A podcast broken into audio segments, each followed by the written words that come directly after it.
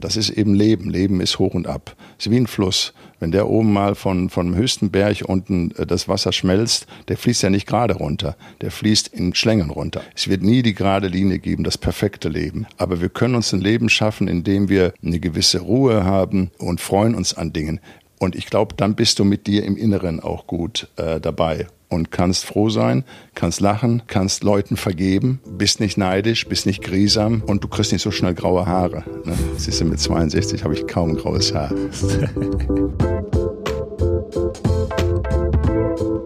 Willkommen im Hotel Matze, dem Interview-Podcast Mit Vergnügen. Ich bin Matze Hirsch und ich treffe mich hier mit den für mich Besten der Besten, mit KünstlerInnen, mit Unternehmern und mit starken Typen und versuche herauszufinden, wie die so ticken. Mich interessiert, was sie antreibt, was sie inspiriert. Ich will wissen, wie ihr Alltag aussieht. Ich will wissen, warum sie das machen, was sie machen, wie sie das machen. Ich möchte von ihnen lernen. Ihr sollt von ihnen lernen und natürlich eine gute Zeit im Hotel Matze haben. Bevor ich euch meinen heutigen Gast vorstelle, möchte ich euch zuerst den Supporter vorstellen. Mein heutiger Supporter ist Blinkist und es freut mich auch sehr, denn Blinkist ist jetzt, glaube ich, schon zum dritten Jahr hier als Dauerpartner eingecheckt. Das freut mich sehr, denn Blinkist ist eine App, die ich wirklich sehr, sehr häufig nutze. Falls ihr Blinkist noch nicht kennt. Blinkist ist eine App, mit der man mehr als 3000 Sachbücher in je nur 15 Minuten lesen oder anhören kann. Es gibt neueste Ratgeber, zeitlose Klassiker oder viel diskutierte Bestseller zu entdecken. Dabei könnt ihr aus mehr als 25 Kategorien wie zum Beispiel Produktivität, Psychologie, Wissenschaft und persönliche Entwicklung wählen. Außerdem gibt es am Ende eines jeden Blinks Tipps und Tricks für den Alltag und Beruf. Alle Titel stehen euch auf Deutsch oder Englisch zur Verfügung und jeden Monat kommen ca. 40, 15 minütige Titel hinzu. Blinkist ist ideal, um kurz in ein Buch reinzuhören oder reinzulesen und den wesentlichen Inhalt mitzunehmen. Zum Beispiel gibt es da das Buch meiner letzten Gästin Natascha Wegelin, Madame Moneypenny, wie Frauen ihre Finanzen selbst in die Hand nehmen können. Wenn ihr dort mal reinlesen wollt, dann findet ihr das Buch auf Blinkist. Es gibt auch in diesem Jahr eine tolle Aktion für Hotel Matze Hörerinnen. Auf blinkist.de slash Hotelmatze erhaltet ihr 25% Rabatt auf das Jahresabo Blinkist Premium. Das nutze ich auch. Vorher kann man das Ganze natürlich auch sieben Tage kostenlos testen. Blinkist schreibt man B-L-I-N-K-I-S-T.de slash Hotelmatze. Da gibt es den Rabatt. Vielen herzlichen Dank an Blinkist. Und nun zu meinem heutigen Gast. Mein heutiger Gast ist Ralf Möller. Ralf Möller ist, ja, Ralf Möller und wirklich ein starker Typ. 1986 wurde er als Bodybuilder zu Mr. Universum. Mit diesem Titel folgt er seinem großen Vorbild Arnold Schwarzenegger ins Filmgeschäft. Mit winzigen Nebenrollen gelang es ihm Aufmerksamkeit zu erzeugen, was kein Wunder ist, er ist auch nicht wirklich zu übersehen und dann schließlich in Hollywood Fuß zu fassen. Am bekanntesten ist er für seine Rolle im Oscar-prämierten Sandalenfilm Gladiator. Gerade ist seine Autobiografie erstmal Machen erschienen. Wir haben uns in seinem Hotelzimmer getroffen. Natürlich musste ich erst einmal zehn zehn Liegestütze machen, bevor wir anfangen konnten. Ein sehr, sehr guter Start. Ralf ist in einer Zeit berühmt geworden, in der Rambo und der Terminator das Bild von Männlichkeit geprägt haben und er natürlich auch mit. Wie ist es heute? Ich wollte von ihm wissen, was man nicht trainieren kann, ob er, der Muskelmann Ralf Möller, auf seinen Körper reduziert wurde und woher seine Zuversicht kommt. Ralf ist ein wunderbarer Geschichtenerzähler, aber wirkt dabei überhaupt nicht eitel, sondern immer sympathisch. Wie macht er das? Wir durchlaufen ein paar Stationen seiner Karriere. Er verrät auch ein paar Showgeheimnisse, sehr, sehr wichtige Showgeheimnisse, wie zum Beispiel, wie man sich auf einem roten Teppich richtig verhalten muss. Kann man immer mal gebrauchen. Er zeigt auch mal, was ihn so wütend macht und noch ein paar andere Sachen. Ralf beantwortet nicht immer alle Fragen, aber das ist auch vollkommen okay. Er weiß auf jeden Fall zu motivieren und wie man eine gute Zeit hat. Ich hatte eine sehr, sehr gute Zeit mit ihm und ich glaube, ihr werdet die auch haben. Ich wünsche euch viel Vergnügen im Hotel Matze mit Ralf Möller. Also du hast jetzt gerade tolle zehn Liegestütze gemacht, damit der Eintritt. Ist es ist der Eintritt hier zum Gespräch. Also ich würde jetzt so vielleicht 25, 30 schaffen. Wenn ich dann trainiere und das so zwei, dreimal die Woche mache, dann kommt man auch auf 50. Aber wenn einer sagt 100, dann das ist zu machen. Es gibt Leute, die schaffen auch mehr. Aber ich rede jetzt nicht von den kurzen. Es gab ja mal so einen Wettbewerb, da machen die so ganz kurze, weißt du, so, so, ja, so, so du denkst, nur. das sind so fünf Nein, Zentimeter. Du hast runter. jetzt ja auch die richtigen gemacht. Du hast lange Arme, du bist groß, ich auch, ich habe auch noch Gewicht und so. Und das heißt, wir gehen richtig tief runter, auch mit dem Hintern. Ja. Oberkörper und dann ganz geradeaus die Arme hochstrecken. Mhm. Nicht diese halbe Nummer. Ja, ja. Also, und wer da 100, also, da muss also schon ein Top-Top-Mann sein. Also dem, dem Wladimir Klitschko traue ich es zu. Aber auch der muss dann als Der musste auch schon drauf trainieren, aber der schafft's. Das, das schafft Hat das sehr viel mit Körpergewicht zu tun, wie viel man schafft oder nicht? Erstmal mit dem Willen. Okay. Weil wenn du da rangehst, du wolltest jetzt, du hattest, ich habe dir gesagt, zehn und du hattest, du, du hättest jetzt gekämpft. Ich kenne das, das, du, das sieht man dir an, du hättest jetzt egal wie die zehn runtergemacht und Ja. gekämpft. Aber es ist immer eine Trainingssache, aber viel eine Kopfsache wie alles. Also wenn ich rangehe und sage schon, ach, boah, das 15, 20 sind doch eine Menge. Ich, du musst jetzt schon mal so einbilden, dass du sagst, ich habe schon, auch wenn du es nicht geschafft hast, ich habe schon mal 30 oder 40 geschafft. Dann schaffst du bestimmt äh, ja, locker nicht. Äh, aber, aber 10 bis 15 könnte man dann schaffen. Aber du musst trainiert sein. Das ist ja auch das, was das Buch hier sagt. Ne? Erstmal machen. Ne? Die erzählen immer alle, also sollen sie erstmal machen. Ne? Und du hast gemacht. Du bist ein Macher. Das ist gut. Hast du deinen Willen trainiert? Äh, mit den Jahren wahrscheinlich. Wir lernen ja dazu. Als ich 19, 20 war, als ich trainiert habe, da wollte ich, klar, ich hatte mit, glaube ich, 35 oder 40 Kilo mal so Bankdrücken angefangen, weil ich schon in meiner Schwimmzeit als ähm, Schwimmer äh, Kraftsport gemacht habe. Deshalb schaffte ich 35, 40 Kilo im Bankdrücken. Aber als ich zum Bodybuilding ging, war mein Ziel, irgendwann mal 100 Kilo zu schaffen. Das war ein Ziel. Man muss sich so Ziele setzen. Ja. Und dann irgendwann, ich wog da irgendwie damals um die, ich weiß nicht, 90 oder 95 Kilo, 17, 18 oder 95, 96. Und ich wollte mein eigenes Körpergewicht. Man hat immer gesagt, wenn du dein eigenes Körpergewicht schaffst zu drücken, also Okay. wenn ich unter der Bank liege, dann ist das schon eine ganz tolle Sache. Und das war mein Ziel. Später bin ich dann, mit 27 habe ich 240 Kilo gedrückt. Da war ich dann schon Weltmeister im Bodybuilding 86. Aber das ist eben halt so eine Sache. Erstmal machen. Weißt du, jeder hat Instinkte, entwickelt eine Leidenschaft und hat ein gewisses Gefühl. Und irgendwie, wenn wir unser Umfeld vielleicht, wenn wir jetzt, wenn ich jetzt gesagt hätte damals, naja, der will Schauspieler werden. Ich komme aus dem Ruhrpott, Arbeiterfamilie, Vater Schlosser Schweißer, Mutter hat äh, Schuhe verkauft. Ich bin auf 55 Quadratmeter groß geworden, in, in Recklinghausen Süd, im Arbeiterviertel, alles cool. Wir sind im Urlaub gefahren, einmal im Jahr. Aber äh, Englisch war auch nicht gerade meine Stärke, stärkste Waffe in der Schule. Also da wäre alles rausgekommen, ja. Aber dass ich dann in Amerika mal äh, da in Filmen mein Geld mitverdiene, das konnte ich mit 17, 18 auch noch nicht mir vorstellen. Also bist du erstmal Weltmeister. Und wenn du Also Weltmeister erstmal, bist, du, ich kann mir nicht vorstellen, Schauspieler zu werden in Hollywood, also wirst du erstmal Weltmeister am Bodybuilding als, als Junge äh, äh, in, in Süd-Recklinghausen aufgewachsen. Das, ja, ganz genau. Also gut, man kann auch andere Wege gehen. Man kann zur Schauspielschule gehen und versuchen, was zu machen. Nur, als ich Weltmeister war, ich natürlich, ich war natürlich weltweit bei der Größe von 1,97 damals, Ja. war das ein Ereignis. Erstmals A, waren es die ersten Weltmeisterschaften im Bodybuilding, weil die, die äh, IFBB wollte, Internationale Föderation of Bodybuilding, wollte olympisch werden. Also haben wir die Tests gemacht, Dopingtests. Professor Dr. Manfred Donecke, der damals auch auf der anderen Seite war, nämlich im Radfahren. Der hat also auch gedopt, hat dann gewechselt und wurde zum gefürchtetsten Dopingjäger. Der hat auch damals bei Weil Johnson geht. 88 erwischt, bei der ähm, wurde ihm die Goldmedaille aberkannt. Und der war da, der war in Augsburg, als wir die Qualifikationskämpfer hatten. Der war dann in Japan, äh, in Tokio gewesen. Die haben das also richtig äh, kontrolliert.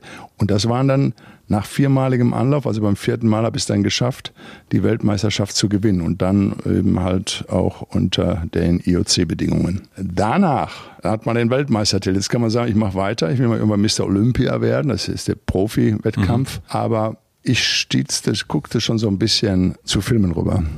Ich hatte ja nun Arnold auch kennengelernt, damals 82, 81 bei der Conan-Premiere. Und äh, wenn wir uns da waren, da schlummerte schon mal sowas da in meinen Hinterkopf. Und was ich dann gemacht habe, Monate später erstmal, erstmal habe ich das vermarkten wollen, das Ganze. Dann habe ich ZDF angerufen, Dieter Kürten, der Studio, Sportstudiochef, der eigentlich sehr sympathisch ist, ein toller Mann. Wir haben uns auch schon vorher kennengelernt, aber ich kam, er sagte, nee, Möller, das Bodybuilding und so ist nichts. Ja, ich sag, Mensch, ich bin Moment mal ganz kurz, aber du hast dir einfach, du hast diesen Titel gewonnen und hast gesagt, jetzt rufe ich dem einfach mal an. Ja, ich habe, ich, mein, ich habe gewisse Presse bekommen, aber ich habe nicht drauf gewartet. Ich habe ja keinen Pressemanager oder Ja. irgendwie sowas gehabt wie die oder Vereinsärzte, die sich um dich kümmern. du bist auf dich selbst angewiesen, angestellt, also eingewiesen. Gut, wir hatten einen Mannschaftsarzt damals dabei, den Professor Beuker.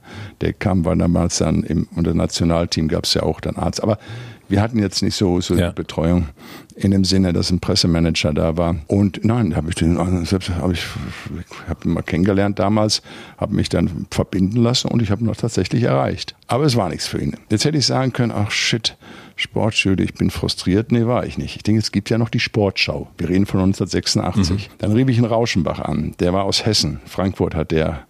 Ich sage, Herr Rauschenbach, weil er immer Boxen moderiert hat. Er hatte vorne so ein Toupet gehabt, immer. Es gibt, den, es gibt den Beitrag ja. noch. Den kann man auch noch sehen bei ja. YouTube. Da sagt er, Mensch, Herr Rauschenbach, können wir nicht mal was für Sportschau machen? Rief er dann zurück ein bisschen später. Ja, sagt er, ey, für Hessen können wir es gerne machen, regional. Nee, ich sag, regional, das nutzt mir nichts. Ich sage, ich brauche was bundesweit. Ich bin Weltmeister geworden, sage ich. Und dann Dopingtest gehabt und Donike war da. Ich sage, das ist doch ein Ereignis. Ja, sagt er, lass mich nochmal nachforschen. Dann am anderen Tag rief er an, sagt er, ja, Möller, alles klar, wir machen bundesweit Sportschau, 18 Uhr bist du drin. Er führte da ja auch bundesweit dann auch schon mal durch. Hat er mich eingeladen und da ist die Bundesliga dann nicht zu dem Zeitpunkt. Da sind die in Ferien. Also gibt es nur Skisport, Eiskunstlaufen und so mhm. Sachen. Und ich war Gast. Ja. Und dann hat er tolle Fragen gemacht. Ich habe auch äh, da super, glaube ich, drauf geantwortet. Und das hatte dann doppelt so viele Zuschauer sowieso als das Sportstudio gehabt. Damals hatten wir weit über 10 Millionen gehabt. Wir reden von 1986, 27. Dezember. da war der Ralf wieder in der Sportschau, weil ich nicht aufgegeben habe. Ich habe gesagt, nee, komm, äh, das, das wollen wir mal sehen. Ja, we will see about that. Also deshalb Leute, die jetzt alle zuhören, alle, wenn wir zum Beispiel Ziele haben, du hast ja auch irgendwann gesagt, ich mache einen Podcast. Mhm. Und deshalb bist du einer der erfolgreichsten Podcast-Moderatoren überhaupt. Du hast mehr als manche Radiostation. Ja? Du hast Millionen von Zuhörern und Hollywood-Stars empfangen I mean. Und beim nächsten Mal werde ich natürlich Arnold erzählen, Arnold Schwarzenegger oder Michael Fassbender, mit denen ich auch gerade drehe, mhm. wenn sie hier auf eine Promotion-Tour gehen, dass sie dich sehen. Sollen sie mir vorbeikommen, ja? auf jeden Fall. Auf jeden Fall. Ich möchte einmal ein paar Schritte zurückgehen, nämlich in mhm. dein Kinderzimmer. Ja, zurück gehe ich eigentlich nicht gerne. Ich weiß, aber du ich hast immer nach vorne. ich weiß, ich weiß, Nein. aber wir müssen es trotzdem machen. In dein Kinderzimmer in der Meerfeldstraße in Recklinghausen Süd. Mhm. Du hast in einem Interview erzählt, dass dort Poster hingen, eben von Arnold Schwarzenegger und Bruce Lee. Mhm.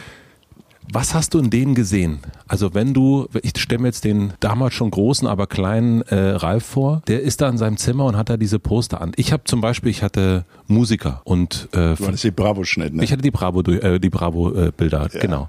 Was, was hast du in den beiden gesehen? Die Bravo hatte ich auch. Und ich glaube sogar eins davon, einer von beiden war sogar, ich glaube Bruce Lee oder wer das war, war sogar, oder Arnold sogar im Bravo-Schnitt. Mhm. Und Dieses Starschnitt lebensgroß. Starschnitt lebensgroß. Mhm. Und die konntest du ja dann äh, weil von einem hatte ich ein Poster und von einem anderen hatte ich eine Lebens. Mhm. Ich glaube, Arnos war Lebens, war, war, war wirklich diese Bravo-Sache gewesen mit immer Teilen, ne? Genau. Hast ja immer gekauft und hast ein paar haben gut gemacht, haben die gut bis gemacht. Du den, bis du den durchhaltest, ja, ja. Oder wie ist der Doktor noch, der die Sexfragen beantwortet Dr. Sommer. Hat? Dr. Sommer. Wurdest du auch durch Dr. Sommer aufgeklärt? Ich wurde nur durch Bienen aufgeklärt. ich habe mir dann jemanden gesucht, die war dann 17,5. Ich war da gerade auch in dem gleichen Alter und ich habe mir dann jemanden damals irgendwann genommen, der mich dann praktisch und theoretisch durchgeführt hat. Wie auch immer. Ja, ich hatte die. Warum hatte ich die? Bruce Lee hatte ich äh, in den Filmen zigmal gesehen. Das war in den 70er Jahren unser Star, auch noch heute. Allein schon, obwohl er klein war, der Bruce war nicht groß, er war vielleicht so eins, weiß ich gar nicht, mhm. war der 1,67, 1,68 und dann auch gar nicht so schwer, aber definiert und toll, wenn er den Latissimus mhm. ausgefahren hat, also die Rückenmuskulatur, das, das war, das war, das war schon was, so auch abgesehen von seinem Kampfsport äh, sowieso. Und dann sah ich Arnold auch immer auf den Romanheften mit dem Bullworker und so und dachte mir, Mensch, das kann doch gar nicht sein. So viel Muskulatur kann doch keiner entwickeln. So, das war das, was ich ja irgendwo festsetzte mal. Und dann traf ich ja beim Urlaub in Kroatien mit den Eltern. Jungen, ja. Den Jungen beim Schwimmen, ja. Genau, also, ja, der, der, der, ich weiß nicht, wie es Günther oder so, der war aus, der kam aus Herne oder aus Essen und trainierte in Herne. Und der guckte, wie ich schwamm. Mhm. Und ich sagte, boah, die Muckis und den Rücken und die mhm. Muskulatur. Ich habe ja nur damit angefangen, weil ich nicht mehr an den Vereinssport ähm, tagtäglich hin, mich an die Zeiten halten wollte, sondern ich wollte ganz einfach zu Zeiten gehen, wann ich das kann. Und da hatte ich die Schlüssel von so einem Fitnessstudio da bekommen, verrostete alte Geräte damals, mhm. Oscar Lutz hieß das Gym. Und da habe ich dann immer trainiert. Was wolltest du dann erreichen? Also ist das ein Bodybuilder? Ich kann das mir überhaupt nicht vorstellen. Du siehst, mhm. ich bin äh, kein äh, Bodybuilder. Mhm. Geht es darum, einem Bild zu entsprechen? Also ist das wie so ein Bildhauer? Wie kann ich mir das ja. also also erstmal fing ich hier an in wie gesagt in Herne ja. um und hatte Bruce und Arnold so ein bisschen manchmal wenn als Körpervorbilder sozusagen. Ja, so ich wollte ganz einfach meinen Körper ein bisschen weiter trainieren äh, Bauchmuskeln und so haben. Und dann bin ich ja nachher nach Essen gekommen, in mhm. das Fitnessstudio zum Jürgen Brandt. Und dort gab es Athleten, die Auftritte hatten, die bei Bodybuilding-Veranstaltungen, Mr. Ja. Germany und, und, und, diese Europameisterschaften und deutsche Teilnahmen. Und die sagten ja, der Mensch, komm, du, das wäre was, wenn du bei deiner Größe die Gewichte packst, dann schlägst du jeden. Aber das wird hart. Und ich sage, we will see about that. Wir werden da mal schauen. Mhm. Und dann fing ich da an trainieren ich hatte dann das Ziel, bei einer Juniorenmeisterschaft bis 18, da auch wurde ich dann erstmals Dritter. Jetzt zu deiner Frage. Ja, man ist Bildhauer am eigenen Körper. Es geht darum, harmonisch alles zu entwickeln, dass du nicht zu riesige Beine hast ja. zu schmalen Oberkörper. Oder umgekehrt, meiste haben den Oberkörper trainiert, aber trainieren die Beine nicht mhm. genug oder Waden so gut wie gar nicht. Und das Ganze wird dann präsentiert in einem Posing. Das ja. heißt, es gibt Pflichtposen, es gibt anschließend eine eigene Posing-Kür. Jetzt sagen die meisten, die sowas sehen, na ja, okay, da haben wir so keine Muskeln. Damals, äh, war, damals war extrem. Heute wissen sie, dass es anders ist. Die sahen nicht, dass ich 30 Tonnen Eisen bewege. Die sahen nicht, dass ich vier, fünf Stunden manchmal am Tag trainiert habe, mich dementsprechend ernähre. Dann sagen sie, ja, der wird da vielleicht, dass sich da Spritzen reingehauen haben. Ich habe auch Doping ausprobiert, mhm. Anabolika mal getestet. Aber du musst 95 Prozent schon was mitbringen, damit die restlichen 5 Prozent überhaupt was bringen. Wenn also da so ein Blutaustausch oder irgendwas stattfindet bei den Radfahrern, die den Serpentin hochfahren in der französischen Alpen, da könnten wir uns reinhauen, Tabletten oder Spritzen, was immer wir wollten. Wir kämen nicht mal, ich weiß nicht, fünf Kilometer hoch mhm. den Berg, ach, zwei, drei Kilometer, je nachdem, wie, wie steil das Ganze ist. Ja. Das heißt also, ähm, dass die Hochleistungssportler äh, erstmal was mitbringen müssen. Ja?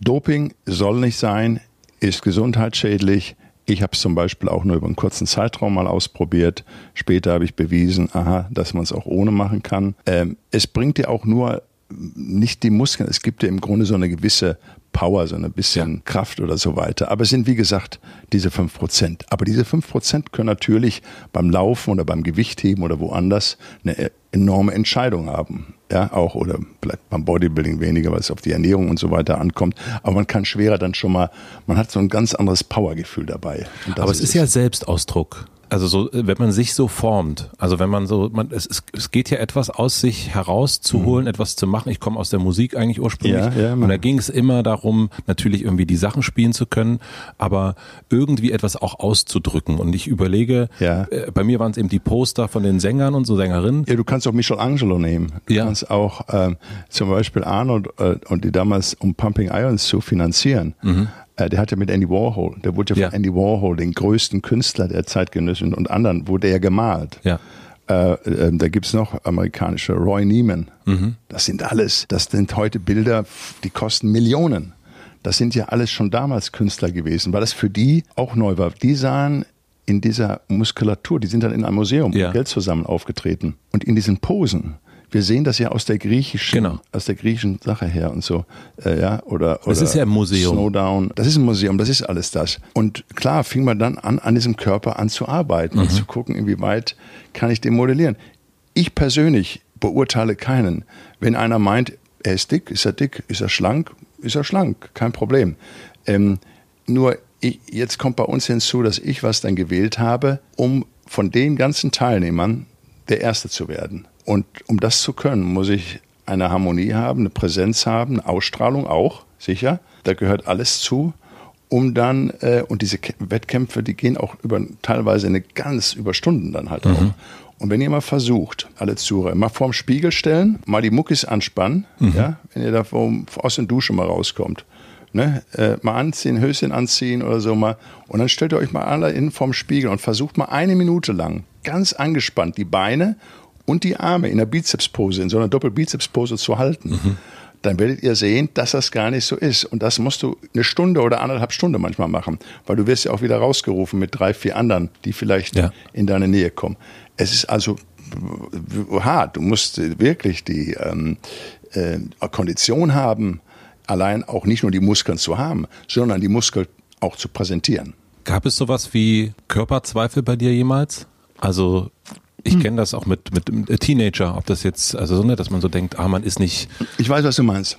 Ähm, genug. Hat, ja, ich war ja Schwimmer. Mhm. Und als Schwimmer hatte ich auch schon eine gute Figur soweit okay. gehabt. Mir ging es ja nur darum, dass ich jetzt noch ein bisschen auf meiner athletischen Form, also als Schwimmer, ein bisschen noch Muskeln draufpacken wollte. Ja. Und dass ich dann auf einmal Gefallen daran fand, war auch wahrscheinlich die Herausforderung, als ich hörte, wie das schaffst du nicht, das kannst du nicht. Ach so, okay. Mhm. Das war's dann mir. Wir wollen mal gucken. Und dann war ich, dann war ich gepackt davon, mich in den Grenzbereich zu begeben. Ich machte nicht neun, zehn Wiederholungen oder zwölf. Dann packte ich mehr Gewichte drauf, machte wieder zehn, zwölf und dann hatte ich Schmerzen in dem jeweiligen mhm. Muskel. Also ist klar, der Muskel sagt, hör doch auf. Ne? Mhm. Aber dann das Gehirn sagte, mach weiter. Und dann musstest du vier, fünf, noch mehr machen. Und dann kommst du in die Phase rein, wo du dann eben halt zum Champion wirst. Wenn ich dann eher aufhöre und die Hantel fallen lasse nach neun, zehn Wiederholungen, wie der Mohammed Ali schon sagte, als sie ihn fragten, Mohammed, wie viel Wiederholungen machst du? I start counting when it hurts. Also wenn es schmerzt, Super, dann höre ich auf. Und das ist genau das Wahre. Und das Ganze, das habe ich dann auch auf mein Leben rübergetan, also über, übertragen in mhm. das normale Wesen. Du hast ja nicht aufgehört, als du mit Podcast anfingst und hattest vielleicht erstmal nur, erstmal fängt man klein an, man hat 50, man hat 100 Zuhörer und dann sagt man nach einer Weile, manchmal hat man auch, dauert es ein bisschen länger, dann sagt man nicht, oh, das bringt nichts. Nee, du hast gesagt, ich mache da weiter. Du sagtest, ich will mal 100.000 haben. Dann sagtest du, ich will 500.000 haben. Und dann sagtest du, so jetzt will ich auch mal auf die Million zugehen. Das heißt, man kann sich immer wieder was äh, nach vorne, nach vorne äh, setzen und, und das versuchen dann halt zu erreichen. Kennst du Zweifel? Ja, am Anfang in der Jugend hat man viel Zweifel. Man hat, man wächst nur zum Champion oder auch im Beruf, in der Schule, in euren Ideen. Schafft man es nur, wenn man leidet. Ob man leidet beim Training, ob man den Job nicht bekommen hat, ob man seine Ziele erstmal nicht erreicht. Mhm. Da muss ich erstmal durch. Was ich gemacht habe, für mich gab es nachher später kein Aber, geht nicht, wird nicht oder wer hat Schuld. Nein, ich habe die Schuld, ach Schuld ist vielleicht ein falscher Ausdruck, aber ich habe immer erst bei mir geguckt, was kann ich verbessern. Das liegt meistens an mir. Und wenn die Leute sagten, ja, der hat Glück gehabt, der war zum richtigen Zeitpunkt am richtigen Ort oder dem hat einer geholfen oder, oder, oder, oder. Das sind nur aus von denjenigen, die sich nicht, die, die, die nicht stellen wollen. Mhm. Um Glück, Schicksal, um das alles zu erstmal zu ernten, muss ich mich ja erstmal rausbewegen. Das heißt, wenn ich jetzt als Schwimmmeister weiterhin am, am, am Becken gestanden hätte oder in der Technik oder Schwimmunterrichte gemacht habe als Schwimmmeister, ähm, wäre ich aus Recklinghausen nicht rausgekommen. Also du musst dich schon rausbewegen. Ich bin dann nach Essen. Von Essen bin ich dann später, sage ich mal, überspringe ich jetzt mal weiter nach, äh, nach Tokio, mhm. habe dann die Weltmeisterschaften gewonnen wo wir dann auch wieder, wir springen ja im Moment hin und zurück, als ich dann zum Beispiel nach der Sportschau war, bin ich ja später dann, ein paar Wochen später dann auch zu Bavaria gerannt, hab denen gesagt, guck mal hier ist der Ralf Möller, wenn ihr mal einen starken braucht, ne? Mhm. Hier ist einer, ja. Drei Monate später war ich im Tatort mit Götz George. Deine Eltern, Mhm. Die, dein Vater ist Schweißer, deine Mutter war Einzelhandelskaufmann, äh, Frau, Einzelhandelskaufmann. Mhm. Gab es, also so, ich kenne das von zu Hause auch eher, ja komm, also Musiker, es gab ja niemanden. Richtig. Und äh, das, also dieses, also Träumen war bei uns eigentlich, ich will nicht sagen nicht erlaubt, aber es war so, ja, ja. Unrealistisch. Völlig unrealistisch. Ja, richtig. Vollkommen. Ja, ja, ja. Und wie war das bei dir? Also bei mir war es aber auch so, wo ich dachte, na wartet mal ab. Ja, ja, ja, es ist so, absolut. Guck mal, unsere Eltern, äh, jetzt bin ich ja älter, ich bin jetzt 62 80. Meine Mutter ist 85, mein Vater wird 92 am 14. Äh, März. Also für die sind groß geworden, die haben gearbeitet hin und her. Jetzt kommst du als Musiker, das ist ja brotlose Kunst. Völlig. Und dann kommen die bei mir an, ich sag, du Mutter, Vater, weißt du was? Ja, aber du machst erst deine Ausbildung zu Ende. Du machst erst bei der Stadt deine Ausbildung zu Ende, Junge. Dann kannst du machen, was du willst. Aber du musst was im Hinterhalt haben. Du musst einen auch. Beruf haben. Ja, ist gut dass ich danach dann mich beurlauben lassen und dann sein Ist ja klar, die kennen das nicht. Die, die, die, mhm. Zu deren Zeit, als sie aufwuchsen, gab es eben nur Arbeiten, den Job machen, Haushalt. Also es war relativ alles begrenzt. Was mit Musik, Malerei, oder jetzt mit mir in meinem Falle mit Bodybuilding. Das ist ja noch weiter entfernt. Da konnten sie gar nicht. Wie will man da Geld verdienen? Ja, wer will das? Bei den Musikern sagen sie am Anfang, ich weiß ja, ich habe ja auch mit einigen gesprochen, du, äh, wie willst du deine Miete bezahlen? Wie willst du das machen? Die, die denken ja ganz praktisch, ist ja auch richtig so. Ja. Es schaffen ja nicht so viele goldene Schallplatten oder, oder Konzerte zu machen. Ich habe mal den John Bon Jovi, da habe ich nicht erkannt, mhm. obwohl ich habe den Musik immer nur gehört, aber ich kannte die Künstler nicht. Und wir sind auf dem Harley Ride mit der Motor, Sonntagmorgens mit Arnold, mit seinem Schwager damals, und es waren wir so sechs, sieben Leute. Und neben mir und fragte, es war eine richtige hässliche Harley, obwohl es keine hässliche Harley gibt. Und dann saß er da oben bei, saßen wir zu fünf, sechs da am Tisch. Und dann sage ich zu ihm, das war der Freund übrigens vom Arnold Schwager damals, mhm. vom Kennedy. Dann sage ich, da dachte ich, naja, ich sage, was machst, was machst du so? Und er sagt, der Musik halt, ne? Und dann habe ich mir gedacht, naja, ist ja, und, sag ich, läuft's? Habt ihr auch mal, äh, ja, sagt er, letztes Mal war das Stadion ausverkauft. Aber hat er nicht so war auch nicht jetzt, weil ich ihn gefragt hatte oder so, sondern sagte das ganz so normal. Mhm. Ja, sagt er, letzte Mal hatten wir ausverkauftes Stadion. Oh, sag ich, da läuft ja super dann wohl. ja, sagt er, kann man sagen. Dann war ich damals noch verheiratet, kam ich zurück. Sagt er, und wie war's? Ja, ich sag, war toll. Ich sag, dann haben wir noch so einen Musiker dabei gehabt. Und, und sagst du, wie hieß der denn? Weil meine Frau damals wusste, ja, mhm. ich kenne mich nicht aus, wenn mhm. er schon da in der Runde mit bei ist. Mhm ach, wie hieß der, sag ich, warte mal, Bon, John, John Bon Jovi, sagt sie, du hörst deine Musik immer. Ich sag, wie? Ja, ich sag, hier. Dann hat sie mir auf einmal, was, wie, das ist der? Ja, sag das ist John Bon Jovi. Ich sag, shit, und ich habe den nicht erkannt. Später haben wir uns dann wieder getroffen, auch funny gewesen, als wir Gladiator drehten auf ja. Malta, hat er einen U-Boot-Film gedreht. Okay. Und war da als Schauspieler einer der U-Boot-Helden. Ach, ich wusste gar nicht, dass der noch nach, den, nach dem Western noch was gedreht hat. War der hat den U-Boot-Film damals gemacht. Okay. Und den mit, mit, mit McCorney, mhm. diesen, diesen U-Boot-Film, kannst du mal schauen. Ja. Das war dann das zweite Mal. Mhm. Und als ich dann mit Arnold für ein Musikvideo für John Bon Jovi, mhm. ähm, sagte Arnold, komm mal mit, du, wir machen da, er als Terminator, Claudia Schiffer hatte auch einen Part. Und äh, dann war noch einer, der den Cowboy macht. Und jetzt sah er mich wieder. Oh, sagt der Ralf, toll, die Gladiatorennummer, das übernimmst du dann halt. Und ich musste den Jungs noch zeigen, wie man, wie man, wie man da kämpft und so weiter. ja, das war meine Geschichte mit John Bon Jovi. Soweit zur, zur Musik, sage ich jetzt mal. Aber du siehst, es, es, es kettet, es kettet immer was an, weißt du? Du fängst das einer an, dann machst du die, also wenn du, du musst dann das weiterverfolgen. Aber woher hast du das gesehen? Weil ich meine, du hast irgendwann gesagt, es ist in deinem Buch auch drin, ich wollte nichts Geringeres als Weltmeister im Bodybuilding zu werden. Das hast du erst auch so lapidar hingehauen. Das könnte man ja auch wirklich als, das ist nicht nur, ich will davon leben oder ich will mal in einem Fitnessstudio arbeiten, sondern ich will Weltmeister werden. Mhm. Und das ist für einen Jungen aus Recklinghausen genauso wie für einen Jungen aus Südbrandenburg ist das ja erstmal so, ist es ja eigentlich halten doch die Leute einen für verrückt. Ja. Aber woher hast du, hast du das genommen, dass du gedacht hast, naja, nee, ich, ich weiß schon, dass ich das mache. Also woher hattest du diese Zuversicht? Ja, äh, die Zuversicht kannst du mit, mit 17, 18, 19 noch nicht so haben.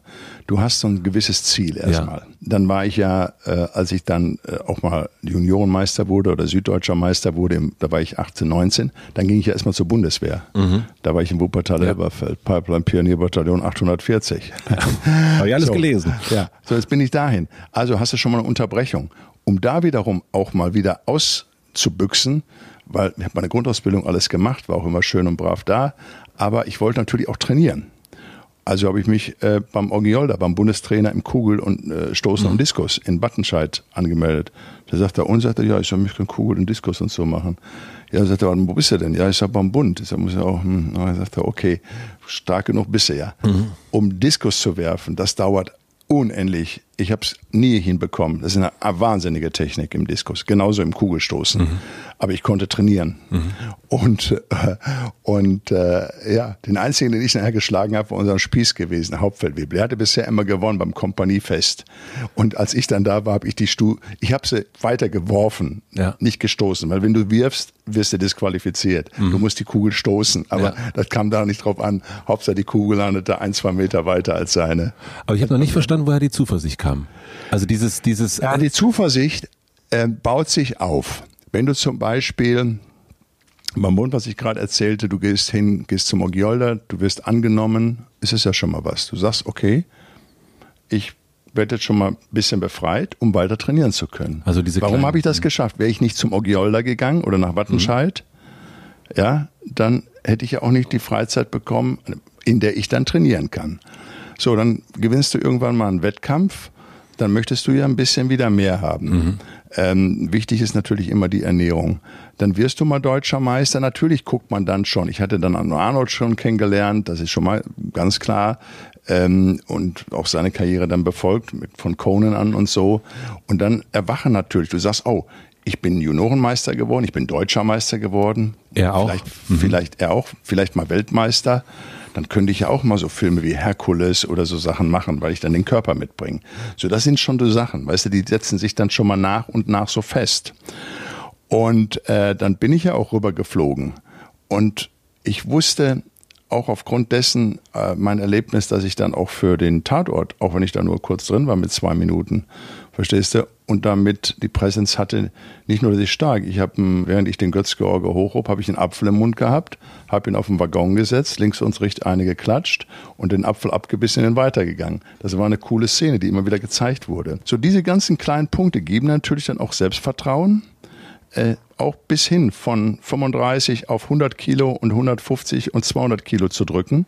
Du siehst also, wenn du dir irgendwo am Ball bleibst und jetzt erstmal versuchst, die kleinen Ziele zu erreichen, das ist ja auch in dem Buch drin, wenn du weit vorausdenkst, du musst erstmal einen Schritt nach dem anderen gehen. Wenn ich aber drei Schritte vorausdenke, werde ich mein Endziel meistens nie erreichen. Ich muss erstmal die kleinen haben und wenn ich die Sicherheit hatte, durch diese Erlebnisse mhm. mit dem Training, mit dem Aufbau, dahin gehen, dorthin, mit der Sportschau. Das sind alles so Sachen, die mich dann beflügelt haben, auch später dann in Los Angeles, nachdem ich sieben Tage telefoniert habe, um an Menachem Golan ranzukommen, dann selbst hingefahren bin. Und, und mich vorgestellt habe da unten. Habe ich das richtig verstanden, dass im Grunde die Zuversicht sich eigentlich beim Sport ergeben hat, weil, du, gemer weil du gemerkt hast, du, äh, du siehst ja, okay, ich schaffe jetzt heute zehn Liegestütze, wenn ich das jetzt eine Woche mache, schaffe ich elf so. und so weiter. Ah, okay. Richtig. Du hast jetzt bei mir, wann hast du letztes Mal Liegestütz gemacht? Heute Morgen. Ehrlich? Ja. Also machst du regelmäßig deine Liegestütze. Ja. Okay, gut. Wie viel, was war das meiste, was du bisher geschafft hast? 25. Super, 25. Okay, wir tauschen ja Nummer nachher mal aus und wenn du dann mal 50 schaffst, mhm. dann schicke ich dir ein Foto. Dann schickst mir ein Foto. Ja. 50 sind zu schaffen. Ich war bei, den, bei, der, bei, den, bei den Minentauchern und bei den Kampfschwimmern mhm. damals vor ein paar Jahren. Mhm. Die haben auch 50 gemacht. Bum, bum, bum. Oder muss man, 40 mhm. sind ja auch schon toll. Machen wir erstmal 40. Ja. Ja, das heißt also, du musst jetzt 15 mehr machen als du bisher. Mhm. Ich wette, dass du in den nächsten Tagen schon 30 schaffst. Mhm. Hundertprozentig. Du bist ehrgeizig. Also setze ich mir so ein Ziel. Mhm. Und wenn du die 40 irgendwann erreichst, sagst du, komm, jetzt zeige ich dem Müller auch noch, dass ich 50 kann. Mhm. Das steckt jetzt in dir fest. Mhm. Du wirst irgendwann die 50 können. Mhm. Und Sie auch. Ihr auch alle da zu Hause, die zuhören gerade. Okay? Ihr müsst euch stilen. Auch wenn der Wind uns ja entgegenweht. Und das geschieht ja oft. Das ist ja toll. So muss es ja sein. Du hast auch eine Freude daran, habe ich das Gefühl. Also du magst auch dieses... Ja, Sachen, die leicht kommen, da bin ich immer misstrauisch. Ja. Alles, was leicht kommt, geht auch wieder schnell. Ich weiß nur aus, meiner, aus meinen Sachen heraus, dass ich für alles irgendwo kämpfe. Ich bin ein Steinbock. Wie gesagt, ich musste dreimal einen Anlauf machen und dann am vierten Mal wurde ich der Weltmeister.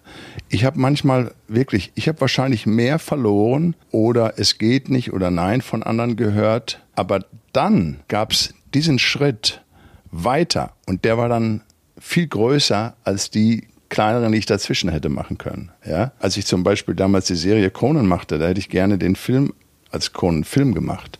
Aber die Rechte waren verkauft, also haben wir dann die Fernsehserie gemacht. Die lief ein Jahr und ähm, hätte man auch zwei, drei Jahre machen können, aber die Produktionsgelder, die da kamen, flossen nicht immer unbedingt dahin, wo sie hin mussten. In Mexiko schon gar nicht. Dauerte allein sechs Wochen, bis wir da die Waffen alles bekamen. Aber das ist eine andere Geschichte.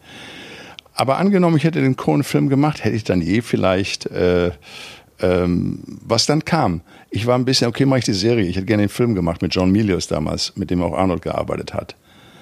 Aber dann kam was viel Größeres, nämlich Gladiator. Und da war ich sogar in einem Film, der zwölf Oscar-Nominierungen hatte, oder elf, weiß ich gar nicht, elf oder zwölf Nominierungen. Auf jeden Fall haben wir fünf Oscars bekommen.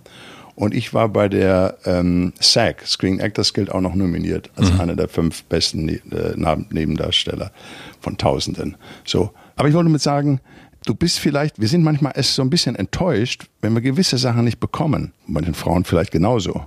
Und auf einmal kommt eine viel bessere irgendwann. Dann sagt man, Gott sei Dank, dass ich das damals nicht gemacht habe. Jetzt bin ich mit der zusammen. Das kann man auf alles beziehen. Aber man darf das nicht aufgeben, die Hoffnung. Und jetzt kommt's, was ganz Starkes. Das ist nämlich auch in einem Buch. Da habe ich von einem Jungen berichtet, ja. ähm, der Krebs hat und ich den Flug verschoben habe. Genau. Jetzt möchte ich nicht damit sagen, boah, guck mal, der Möller, da schreibt er eine Szene rein, ne? was für ein toller Kerl der ist. Ne? Ein Flug verschoben. Nee, bei dieser Junge, der hatte den Traum gehabt, Dokumentarfilme in Antarktis zu drehen, mit 14 Jahren. Und er hatte Krebs und die Eltern haben mich angeschrieben und ein Wunsch kennenzulernen und dann bin ich rüber, es war auch vor Weihnachten damals gewesen, als ich mich auf seine Bettkante setzte, dachte ich im Moment, oh Gott, jetzt haben wir auf sein Bein gesetzt, aber da war kein Bein mehr, das Bein hatten sie ihm schon abgenommen. Und dann erzählten, eigentlich gehen wir ja hin zu einem Krebskranken oder zu jemandem Kranken, der, um ihn aufzubauen und zu zeigen, wir sind mit dir, wir leiden mit dir. Nee, der wollte gar nicht, dass wir leiden. Der hat uns alle aufgebaut das hat mich immer sehr beeindruckt, sowas. Das habe ich nie vergessen. Der hat, der hat uns allen Mut gegeben. So, wenn du jetzt mal in Situationen bist, wo wir mal, die wirklich teilweise manchmal lapidar sind, und du denkst mal daran, dass Menschen manchmal nur eine gewisse Zeit zu leben haben, die wissen, er hat vielleicht noch weiter gehofft, aber drei Wochen später war er gestorben. Äh, dass das nicht mehr geht, das muss man sich mal vorstellen. Dann genießt man jeden Tag ganz anders. Und dann sagt man manchmal auch, weißt du was, ich habe den Job jetzt vielleicht mal nicht bekommen oder diese Rolle nicht bekommen oder ich habe diesen Auftrag oder die Werbesache jetzt nicht bekommen. Aber ich bleibe weiter am Ball. Und meistens kam daraus etwas noch viel Größeres später. Was passiert in so einem Moment, wenn du eine Absage kriegst? Also jetzt, dann, jetzt danach klingelt dein Telefon und du kriegst eine Absage für, ja, für Gladiator 2. Ja, na gut, da bin ich ja sowieso verstorben. Äh, da müsste ich dann ja, wieder stimmt. erwachen. Also in unserem Job kannst du gar nicht. Das ist äh, gerade was Film betrifft das darf man nie persönlich nehmen. Es muss ja nicht am Dialog oder an Sachen, es kann ja auch von der Physik. Vielleicht bin ich manchmal viel zu modern, sage ich jetzt mal. Nee, verstehe ich, aber was machst du? Also in dem Moment, ich, ich äh, du kriegst eine Absage, okay, ja, du bist jetzt ab, bei Late Night heute ich mein, ja, nein. die rufen dich an und sagen, weißt du mhm. was, wir haben jetzt hier, äh, Sylvester Stallone ist jetzt plötzlich da, wir machen das heute nur mit. Ja, dann würde ich sagen, okay, in welchem Hotel ist das da? Ich kenne ihn ja, dann essen wir was, ich verstehe ich. Dann würde ich sagen, ist in Ordnung, machen wir nächste Mal. Ja. Oder ihr holt mich dazu, ja. weil wir kennen uns gut. Ja. Also ich würde, wenn sowas passiert, sowas passiert schon mal. Mhm. Aber dann gibt es für mich ein nächstes Mal. Dann, dann, dann ist es okay. Und dann, nur wenn ich jetzt um angenommen, ich würde es angef, jetzt bin ich ja hier, sowieso für andere Termine auch. Wenn ich jetzt extra von irgendwo herfliege und dann sagen, die ist nicht, dann würde ich sagen, wir seid ihr beknackt, aber ich fliege jetzt 10, 12 Stunden rein, sage ich, und jetzt läuft die Nummer nicht hier.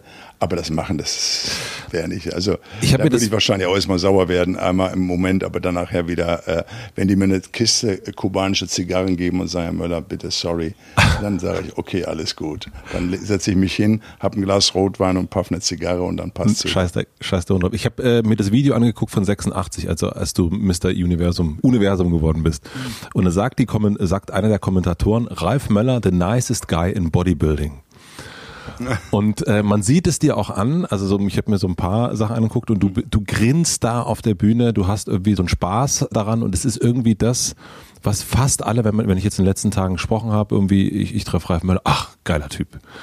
Dieses Humble, dieses, äh, dieses Nettsein, gab es Situationen in deinem Leben, wo du zu nett warst? Ähm, ja, jeder hat schon, also ich bin, ich, ich, ich plane jetzt nicht nett zu sein, wenn ich nicht gut drauf bin. Also ich sag so, wie es ist auch manchmal dann halt. Also mhm. ist nicht jetzt, ähm, dass ich da jedem nachher Bürste rede und dann äh, mhm. äh hin und her mache. Ich bin im Moment sehr, ich merkte das. Ich habe gestern CDF Mittagsmagazin gehabt, als ich dann auf einmal auch abdriftete und auf die Politik schimpfte, mhm. Wie, wie sie sich nicht drehen und wenden können. Mhm. Ich sage, das Einzige, was sie können im Moment, ist sich immer alle vier Wochen treffen und beschließen, dass es nicht weitergeht. Ja. Das ist das Einzige und das ist, das ist halt viel zu wenig. Ich habe also wirklich attackiert, ob im Spiegel mhm. vor ein paar Wochen, fünf Seiten oder auch morgen im Stern. Mhm. Es wird immer ein Thema, da gehe ich immer ran. Und dann fragte mich beim Sat1 Frühstücksfernseher Möller, wollen Sie über das Thema denn sprechen? Ich so, wieso denn nicht? Ist ja normal. Sag, meine Eltern werden nicht geimpft, das ist seit drei Monaten verspätet. Die Leute kriegen keine Impfungen, sage ich, die sterben weg wie die Fliegen, die Alten. Ich sag, ähm, natürlich muss man, ja, weil viele ihrer Kollegen wollen da gar nicht drüber sprechen, ja, stimmt. sorgen, dass da irgendwas ist. Ich sag, wie sorgen, sage ich. Ich kann auch meine Meinung sagen. Ich sage ja nicht, es gibt ja Leute, die sagen, das existiert nicht und hin und her, das stelle ich alles nicht in Frage. Ich habe gerade von meiner Agentin, der Mann liegt auf der Intensivstation und er hat Corona. Ja. Und die äh, Intensivstation ist auch ziemlich überfüllt. Ja. Also, ähm, das ist schon mal Schwachsinn. Es ist existiert, es ist auch brutal, wenn man es bekommt. Gar keine Frage. Was ich ja nur in Frage stelle, ist, wenn ich im letzten Jahr August, wo wir alle schon wussten, es gibt eine zweite Welle, auf einmal alle so tun, dass wir so überrascht wurden. Man hätte was machen können.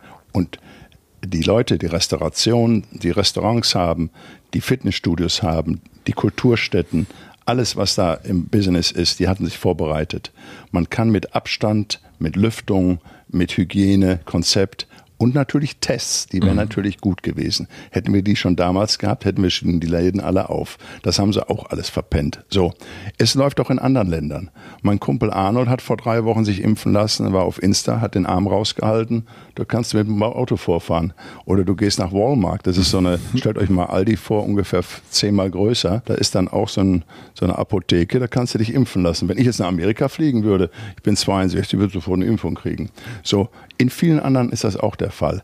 In London sagt man schon im Juni oder Juli machen wir offen. Warum? Die können das dann berechnen. Wir werden noch nicht mal im Sommer noch nicht mal auf 30, 40 Prozent sein. Ähm, ich glaube auch noch gar nicht bis zum Ende des Jahres. Äh, deshalb hier ist jetzt allerhöchste Not geboten. Ich kann nur hoffen, dass so Werke wie Bayer, ich weiß es nicht, hm. im Sommer mit irgendeiner Nummer kommen. Und es muss zu den Ärzten gehen. Die Ärzte müssen ihre Patienten impfen können. Das ist das Wichtigste. Und das muss passieren. Sonst haben wir nächstes Weihnachten den gleichen Mist, den wir jetzt gerade wieder haben. Und andere Länder haben offene, ähm, haben offene Geschäfte.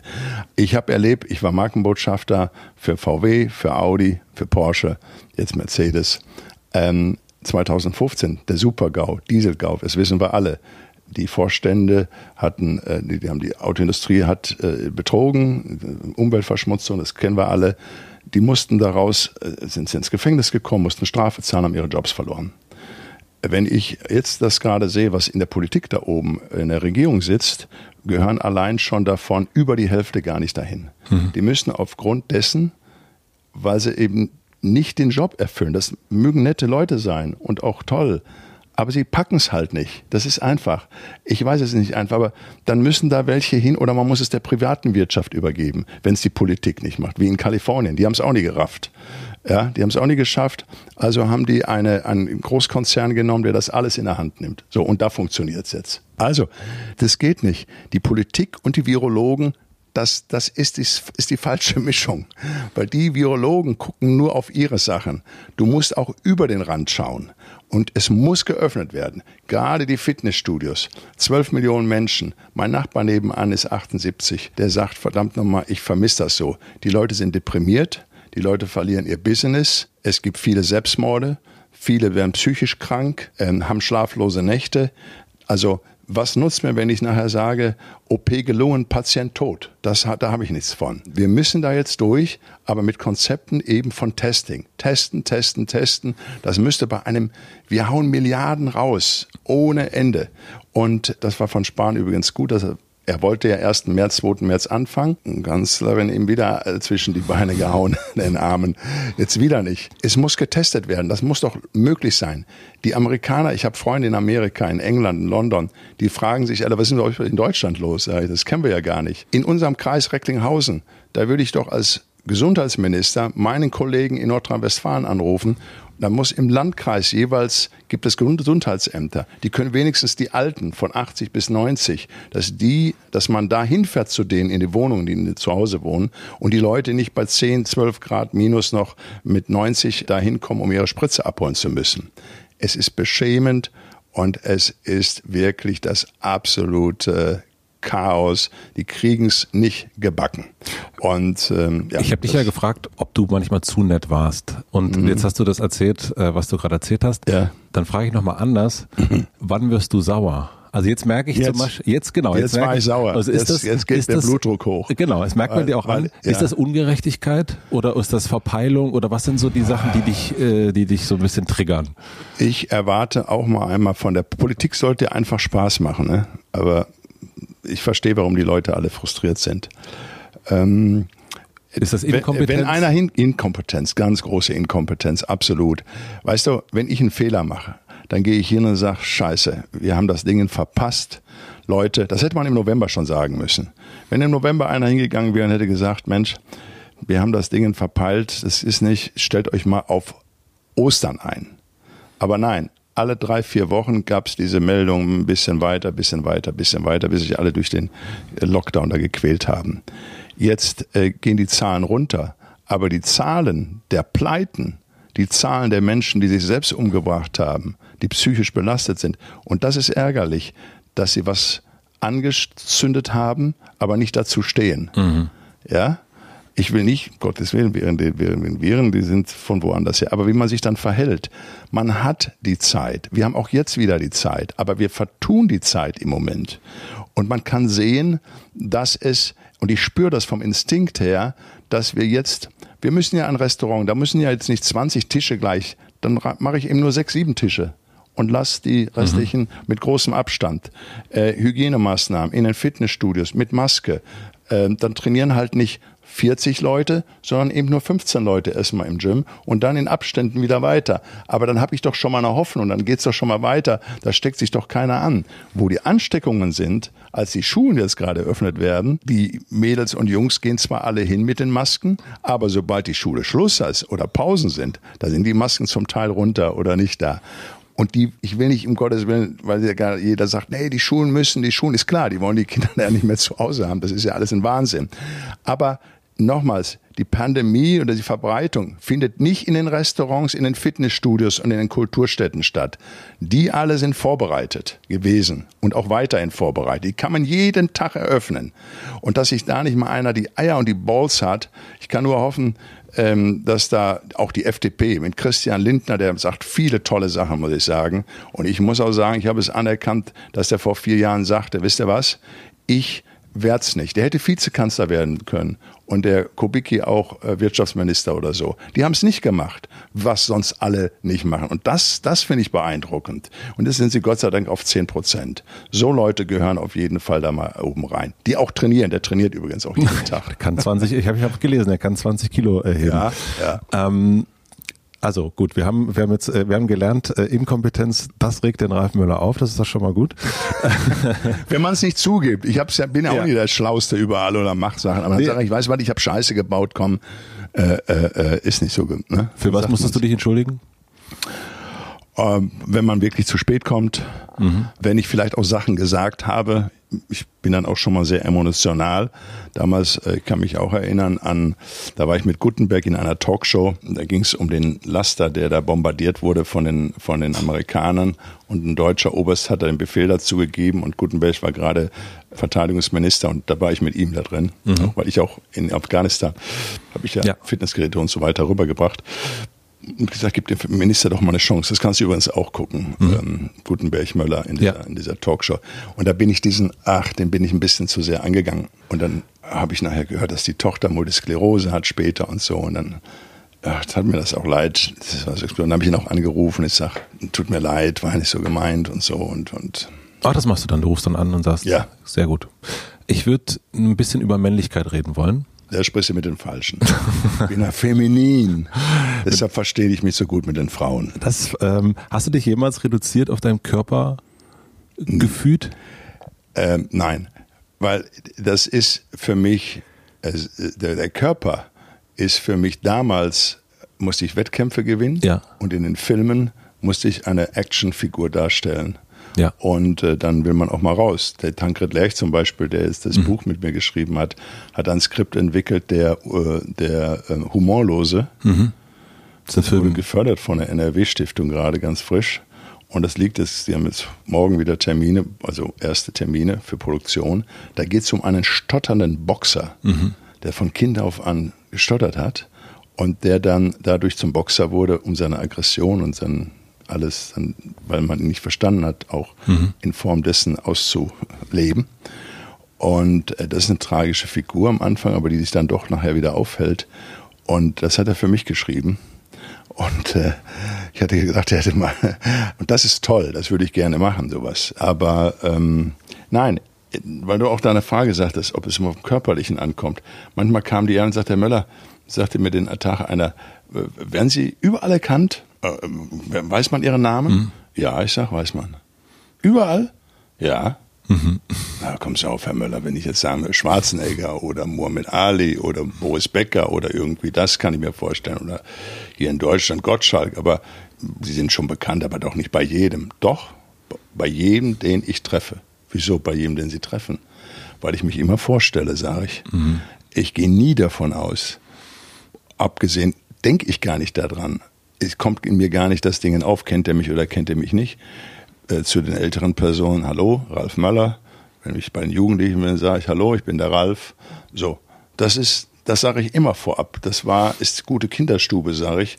Und, und ähm, das, deshalb kann ich dir nie sagen, ob deshalb kennt mich jeder, sag ich. Ja, nee, das verstehe ich auch, das, den finde ich auch gut. Ich meine nur, das ist diese, wenn man, wenn sich so viel um den eigenen Körper dreht, ne, also ja. diesen so viel Zeit damit verbringt und deswegen habe ich mich damit, mhm. habe ich mich gefragt, ob das in dem Moment gab, wo du gemerkt hast, ah, irgendwie die, also keine Ahnung, diese Person, das kann eine Frau sein, das kann ein Mann sein, das kann privat, beruflich sein, die geht jetzt nur, das, hier geht's nur um die Muskeln. Meistens will man ja, gerade wenn man künstlerisch ist, mehr zeigen, was man alles so kann. Du bist jetzt interessiert daran, einen stotternden Boxer zu spielen, ja. zu zeigen, dass du das auch kannst. Richtig. Und ja, dass man, dass man, dass man mehr kann, als das Schwert zu schwingen oder genau. Leute umzuhauen. Genau. Ja. ja, ja, deswegen. Und das ist ja auch etwas, man will etwas zeigen, man will, ähm, ja. Und deswegen habe ich mich gefragt, wenn man so lange, genau, auch The Gladiator, du machst das ja auch sehr ironisch und, und, und nimmst das wieder, äh, nimmst das hin, ähm, mit dem Augenzwinkern. Den Commercial, den ich für Den Commercial, genau. genau. Ja, ja, ähm, aber ich habe, deswegen habe ich mich ja. gefragt, ob das manchmal so Momente, wo man denkt, oh mein Gott. Oh. Ja. Bizeps, Trizeps. Oh. Ich weiß, was du meinst. Äh, ich kam mir manchmal, auch als ich den Commercial machte, der sehr erfolgreich war, übrigens mit fast acht Millionen halb oder acht Millionen äh, in einer Woche oder in zehn Tagen, wie auch immer, haben das gefallen, weil ich da sehr ähm, bisschen sarkastisch und ironisch und ich mich, ich konnte immer auch über mich selbst lachen. Ja. Aber ähm, ich habe den Körper, ja gut, ich, ich habe jetzt nicht betonte Sachen. Also ich ziehe mhm. auch immer Sachen an. Ich muss es nicht unbedingt sehen, wenn er sagt, Mensch, manche kommen an und sagen, Herr Müller, trainieren Sie noch? Ist ja klar, jetzt bin ich schlanker geworden, mhm. 115 Kilo. Und dann antworte ich, ja, sag ich sicher, ich, ich trainiere jeden Tag, weil mhm. nicht mehr so wie früher, aber ich sage immer. Also ich nehm's, ich verübe es den Leuten nicht. Ne? Ja. Also es ist nicht, wenn der es nicht versteht, also mir ist es egal, wenn du sagst, Müller, weißt du was? Du gefällst mir jetzt besser, als du damals äh, mit 27, 30 oder 27 Weltmeister wurdest. Aber es ist dir auch egal, wenn ich jetzt nur, wenn wenn es jetzt erstmal nur um deine Muskeln geht oder deinen Körper geht, das ist dir. Ähm das habe ich begriffen, weil das ist ja erstmal die Iron Trans. Das ja. war der war der war der Eingang. Das ist ganz einfach. Du bleibst immer der Mr. Universum. Gott sei Dank immer der Gladiator. Bei so vielen da fragen die mich, ist denn das, wie ist denn das immer mit Gladiator? Das hätte was anderes sein können. Mhm. Gladiator ist auch ein toller Name mhm. und vor allen Dingen es war ein riesiger Film, genau wie Ben Hur oder Spartacus. Ja, das habe ich mir auch angeguckt. Also habe ich damit kein Problem. Oder die Frage kommt, wie ist denn das im Schatten vom Schwarzenegger? Ich sage, im Schatten vom Schwarzenegger, ich sage, der ist so groß, da passen noch mehr drunter, sage ich. Ich sage, das ist einzigartig, was der gemacht hat. Ich sage, unbesiegt in der, äh, als Bodybuilder, fünf, sechsfacher Mr. Universum, siebenfacher Mr. Olympia. Ich sage, gut, sag ich, ich hatte jetzt nur einen Mr. Universum-Titel. Ich mache mit dem Arnold immer den Spaß, wir haben zusammen 14 Titel. Mhm. Er 13, ich ein. Und dann sage ich, das sagt er dann, das bringt er dann immer zum Lachen. Naja, sage ich, ich habe halt nicht so viel Titel gebraucht, um ins Filmbusiness reinzukommen. Deshalb habe ich äh, direkt nach dem ersten Mr. Universum aufgehört. Also wie gesagt, also ja, nett, dann schon mal so darüber. Aber ähm, nein, du wirst natürlich erstmal mit dem, was du geworden bist und ja. bekannt geworden bist. Das ist dann immer, ah, der, der, der, ich habe tausendmal gesagt, heißt Schwimmmeister. Nee, Bademeister, gut. Mhm. Ist im Volksmund ja auch so. Also Bademeister, Universum, Hollywood, äh, äh, Gladiator, das wissen sie dann, und dann Schwarzenegger und Muskeln. So, das sind so diese, diese, ja, diese, diese, die du da so hast. Aber ja. du spielst die auch durch. Also du bist, ja, also du, du, haust die auch, das ist, also du brauchst, äh, also auch bei uns, bei unserem Gespräch, das hat irgendwie fünf Minuten gebraucht, damit du diese, du, also, ja, Woher kenne ich den? Woher könnte ich den kennen? Und du bringst die sozusagen selber auch einfach mit. Was, ja, was ähm, die wenigsten Deutschen machen. Mhm. Die Deutschen, also ne, das ist ja immer, ach, Die wollen immer was ganz anderes sein. Nee, äh, genau, die wollen sie diese äh, stehen im Waldorf Astoria und wollen aber eigentlich im Bed and Breakfast sein, weil sie denken, ach, das ist bestimmt irgendwie ah, ganz sicher. Ja, nein, ich sag, ich habe das, das auch gesagt. Ja null. Dann sagen die zum Beispiel zu mir roter Teppich. Ja. Ich kann mich erinnern, ich habe die, ich hab die Blattkritik mal für einen Stern gemacht. Das ja. ist schon ein paar Jahre her. Mhm. Und da war auch ein Thema, gerade in dem, in dem Skript, der, wie man sich im roten Teppich ist. Und da war eine Schauspielerin, die damals im Osten groß geworden ist, ganz hervorragende Schauspielerin. Und die hat sich quasi entschuldigt, in, ich habe es ja gelesen. Mhm. Und da sage ich, warum entschuldigt sich die äh, tolle Schauspielerin dafür, auf dem Titel, auf dem roten Teppich zu gehen, dass sie das nicht ist ich sage, als ich erstmals über den roten Teppich gegangen, die fragten mich immer, wie ist denn das Maß? Wie, wie bekannt sind sie? Wie kann man sehen, dass sie berühmt sind oder dass du hot bist für einen Film? Ist ja ganz einfach. Wenn du den roten Teppich gehst und du gehst in 30 Sekunden darüber, dann musst du noch lange an dir arbeiten. Wenn du aber irgendwann mal 20 Minuten brauchst, weil dich so viele Interviews mhm. unterwegs machen wollen, dann weißt du, du bist auf dem richtigen Weg. Und dann sage ich, dann habe ich denen gesagt, ja, Herr Möller, was ist denn noch mit dem roten Teppich? Und Neues sagt, du versuchst, wenn du George Clooney weißt, der kommt zu einer Premiere, mhm. dann bist du entweder Erster oder du kommst nach ihm, weil wenn er da ist, konzentriert sich alles auf mhm. ihn. Oder du bist vor ihm da, da musst du durch sein, weil wenn er kommt, gehen alle Kameras sofort von dir weg und gehen auf George Clooney. Ja. Oder aber, sage ich, in meinem Falle, kann George Clooney ruhig auf dem Teppich schon stehen. Dann würde ich zu ihm hingehen mhm. und mit ihm zusammen die Fotos machen, weil wir uns kennen und uns nett begrüßen, weil wir schon Batman gemacht haben. Ich zwar nur drei Tage, er als Batman, Arnold als Mr. Freeze und ich war einer der Head of the Guards. Aber das sind so die, die, die Dinger. Und ich sage, bleib nie auf dem Teppich lange stehen. Wenn du keinen Film zu promoten hast oder irgendwas, was du erzählen möchtest, was interessant und wichtig ist, bewegst du dich immer vor den Kameras und gehst immer ein Stück weiter. Auch wenn sie sagen, Herr Müller, bleiben Sie mal stehen, nichts weiter gehen, bisschen winken, immer gehen, immer gehen, immer gehen, dann geht man weiter durch. Habe ich natürlich einen Film oder was zu promoten und es ist eine eigene Premiere, dann erzählt man natürlich schön langsam nach und nach, arbeitet man alles ab. Aber ich meine, du bist, äh, was ich gehört habe, äh, du bist äh, zu einem Event im Bayerischen Hof gegangen, da warst du noch nicht so bekannt. Du ja. hast deine Autogrammkarten mitgenommen und hast erstmal, obwohl sie dich gar nicht so sehr kannten, mhm. die Autogrammkarten verteilt, ja. damit die Presse drin sieht, Hä, wer ist denn das? Der verteilt da draußen Autogrammkarten. Ja. damit sie denken, mhm. du bist berühmt. Also du ja. hast äh, sozusagen, also Na, ich bin ja, gewollt, ja. Du bist gewollt. Das und es gibt ja so diesen, mhm. es gibt auch viele Künstler, die das, äh, dieses mhm. Hochstapler-Syndrom haben. Ja, ja, und du gut. gehst ja direkt rein und sagst, ja klar bin ich ein Hochstapler und ich verteile hier meine Autogrammkarten, Richtig, damit die denken, ich bin bekannt. Ja, es war ja so, der Greta hat damals in der Bildzeitung hinten geschrieben, dass ich einen Drei-Picture-Deal hatte. Ja. Also ich hatte ja schon jetzt, ich hatte einen Film Cyborg mhm. und ich hatte einen Drei-Picture-Deal. Ja. So, aber das war noch nicht so, kam noch nicht, ist noch nicht so da angekommen in Deutschland. Die wussten, okay, die wussten nur darüber. Dann bin ich, wie du schon richtig sagtest, vorgefahren. Jetzt hatte ich meine Autogrammkarten da und habe ganz einfach gesagt, wenn die da alle, die müssen erstmal, so, jetzt haben die, die 30, 40 Journalisten, die da hinter der Tür standen und die anderen fotografiert haben, wurden schon ganz unruhig, weil ich in Ruhe die Autogramme geschrieben habe.